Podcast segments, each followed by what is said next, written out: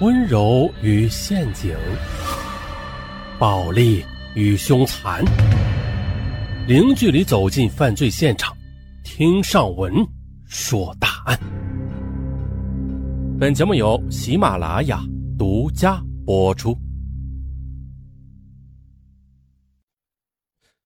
同仁路是上海的一条著名的酒吧街，这里虽然地处闹市中心，但是啊，却闹中取静。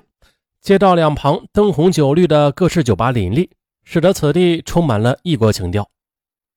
每当夜幕降临时，来上海工作、旅游的外籍人士都十分喜欢聚集到这里的酒吧彻夜泡吧。凌晨二时，虽然街道上的行人稀少啊，可是酒吧里依然是高朋满座，人声鼎沸。来到上海经商旅游打工的外籍人士，则围坐在一只只高脚吧椅上，个个是手握酒杯。谈性甚浓。这时的，在一家酒吧的角落里啊，某国到上海经商的贾尼先生，他独自的端坐着，两只眼睛不停的在酒吧内环视，似乎是在寻找朋友。他终于的，一个熟悉的身影映入了他的眼帘，于是就赶紧的站起身来，用英语高声的唤道：“Hello, friend。”随着喊声，人们看到的是一个婀娜多姿的漂亮的外国青年女子。青年女子听到喊声，啊，她便立刻回应道：“嘿，亲爱的，我一直等着你呢。”边说着，便向贾尼的座位上走了过去，并迅速的坐到了他的身边。这时的贾尼显得十分高兴，他热情的斟了一杯酒，递给那名女子，两人便欢快的交谈起来。原来呢。他们是早已经相识很久的老朋友了啊！不仅经常在一起泡吧，而且那女子还曾经为贾尼提供过按摩服务。今晚见到他之后，他又对贾尼说：“哼，我今天呢又带来了两个美丽的女孩，看到之后你一定会非常喜欢的。我将她们介绍给你认识一下，好吗？”“呃，好啊。”贾尼不加思索地回答。啊，于是那女子马上掏出手机打了一个电话。不一会儿的，两个妩媚的女孩就出现在他的面前，三个人就围坐在吧台开始聊天了。可期间呢，当贾尼上洗手间的时候，那女子悄悄地对身旁的一个女子说：“哎，他是我老客户了，很有钱，出手也很大方。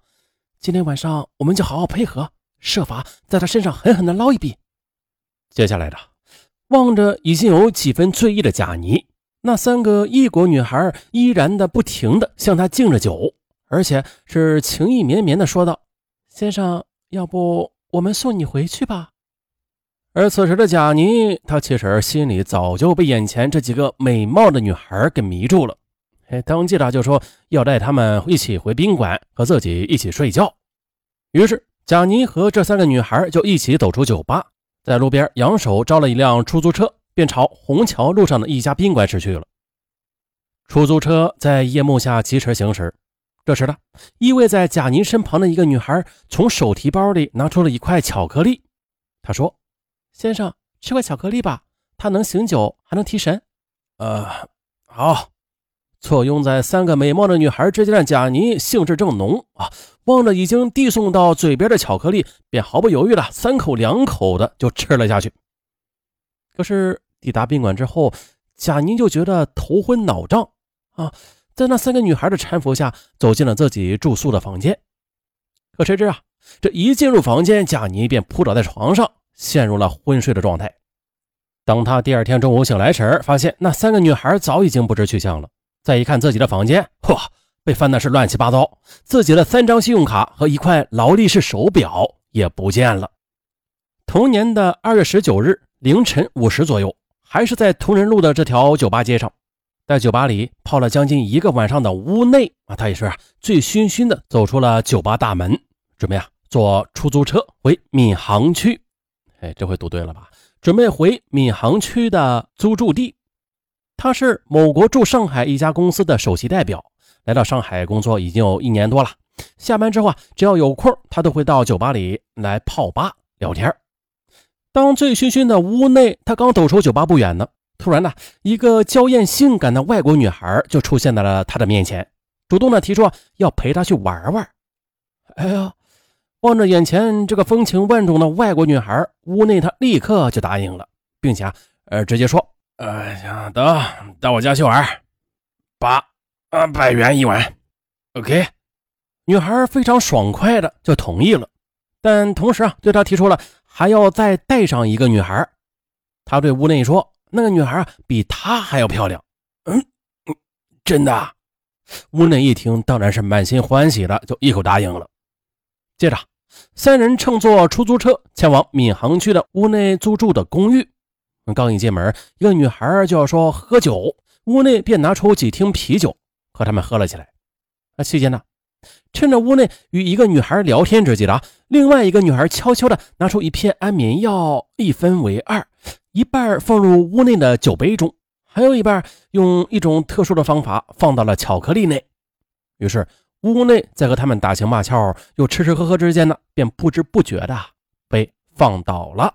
啊，见到屋内昏睡过去了，那两个女孩立刻动手，在他衣袋里就翻找起来，在窃得一部手机和一张信用卡之后，迅速的逃离了现场。啊，作为国际大都市的上海，这接连出现外国人利用安眠药麻醉抢劫外国人的系列案件，这是极为罕见的。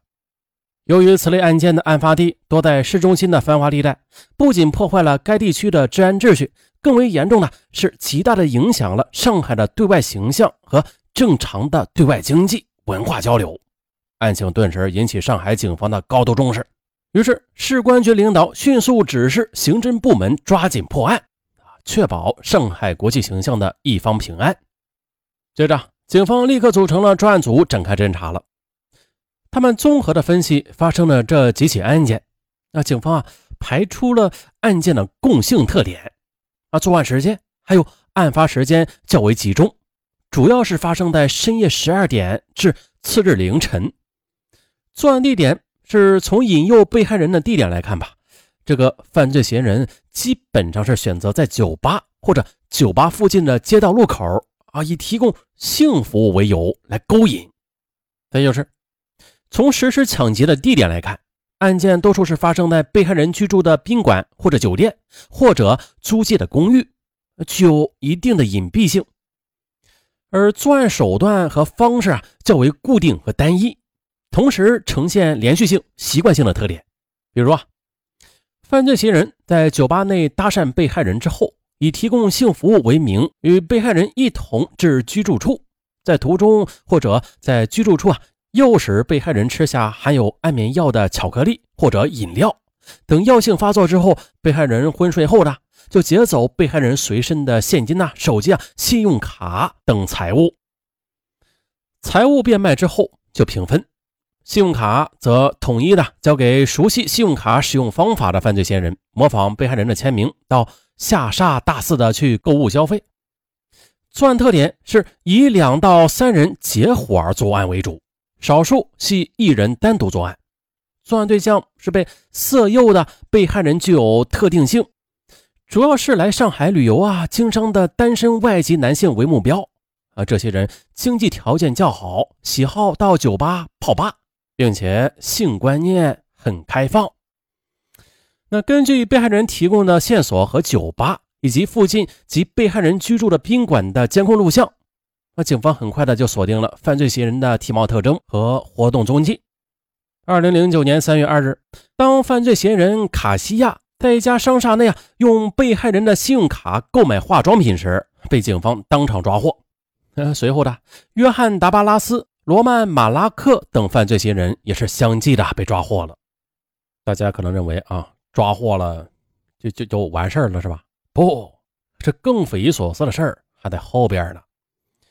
约翰·卡西亚、达巴拉斯、罗曼还有马拉克这五名菲律宾籍的犯罪嫌疑人，除一人受到过高等教育之外啊，其余四人呢均为是高中毕业。他们自己交代了。他们这几个人从小就是生活在菲律宾的偏僻的乡村的，家境十分贫寒。但是啊，他们都有着一个共同的癖好，那就是从年幼起啊，他们就显得与周围的男孩不同啊，不喜欢玩男孩玩的玩具和游戏啊，都非常喜欢玩女孩玩的洋娃娃等玩具，还喜欢啊抹口红、涂香水。呃，什么意思呀？啊，什么意思啊？啊，听友应该听明白了啊。这五个人呐，他不是女人，他是带把的爷们儿啊。这，好吧。啊，接着说，他们喜欢涂口红、抹香水又随着年龄的增长，他们就开始使用雌激素，穿着女性的衣服，把自己打扮成漂亮的女性了。他们说啊，只有这样做，自己的内心嗯才觉得非常的开心。他们的身体虽然是男性吧，但是心灵却是女性的。即使成年之后，他们也始终的以女性的身体混迹于社会。可是的，在二零零八年的一场金融危机，使得他们在本国失去了工作，便加入了失业大军。可是这不工作就没有钱啊！啊，贫困的家境逼迫他们到处的去寻找工作。啊，一个偶然的机会。卡西亚听到家乡的一个朋友说，在中国啊找工作很容易的，于是便和约翰等人在二零零八年的年底，先后持着嗯菲律宾的护照来上海淘金来了。可是到了上海之后啊，发觉啊，并非原本想象的那样美好。由于学历不高，又缺乏一技之长，而那本外国人的护照也并没有给他们寻找工作带来任何的便利。只能靠给人们陪酒和按摩来维持生活。可是他们没有料到的是啊，在上海衣食住行等方面的高额的生活开支，使得他们日子过得是颇为艰难。随着时间的推移，甚至，连基本的生活也开始难以维持了。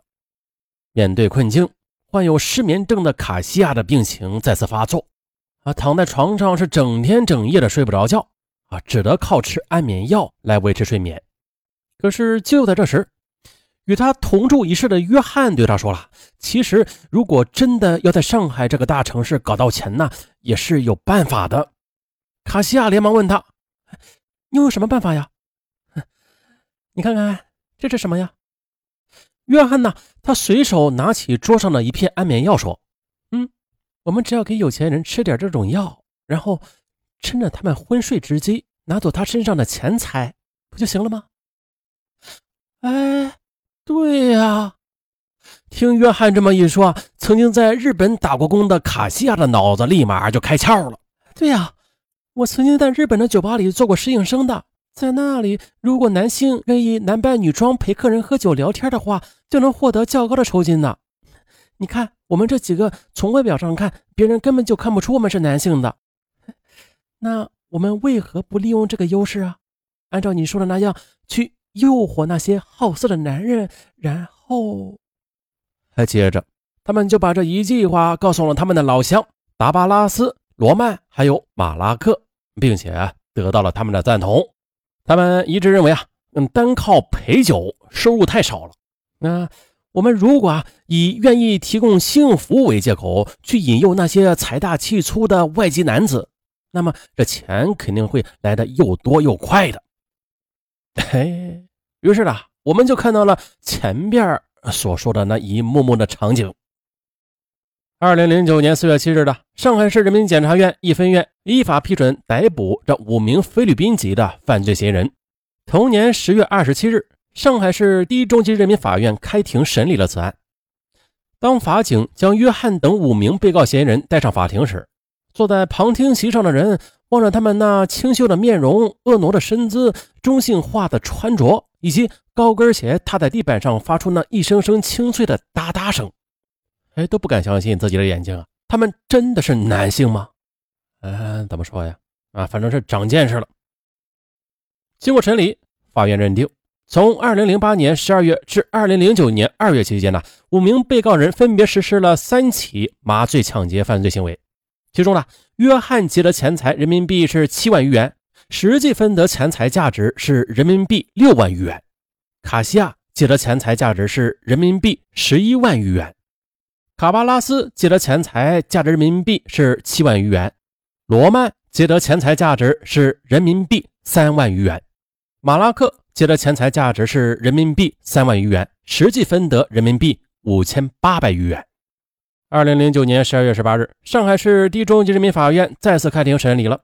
法院认为，五名被告人以非法占有为目的，采取麻醉手法劫取他人的钱财，其行为均已经构成抢劫罪，且均系抢劫数额巨大。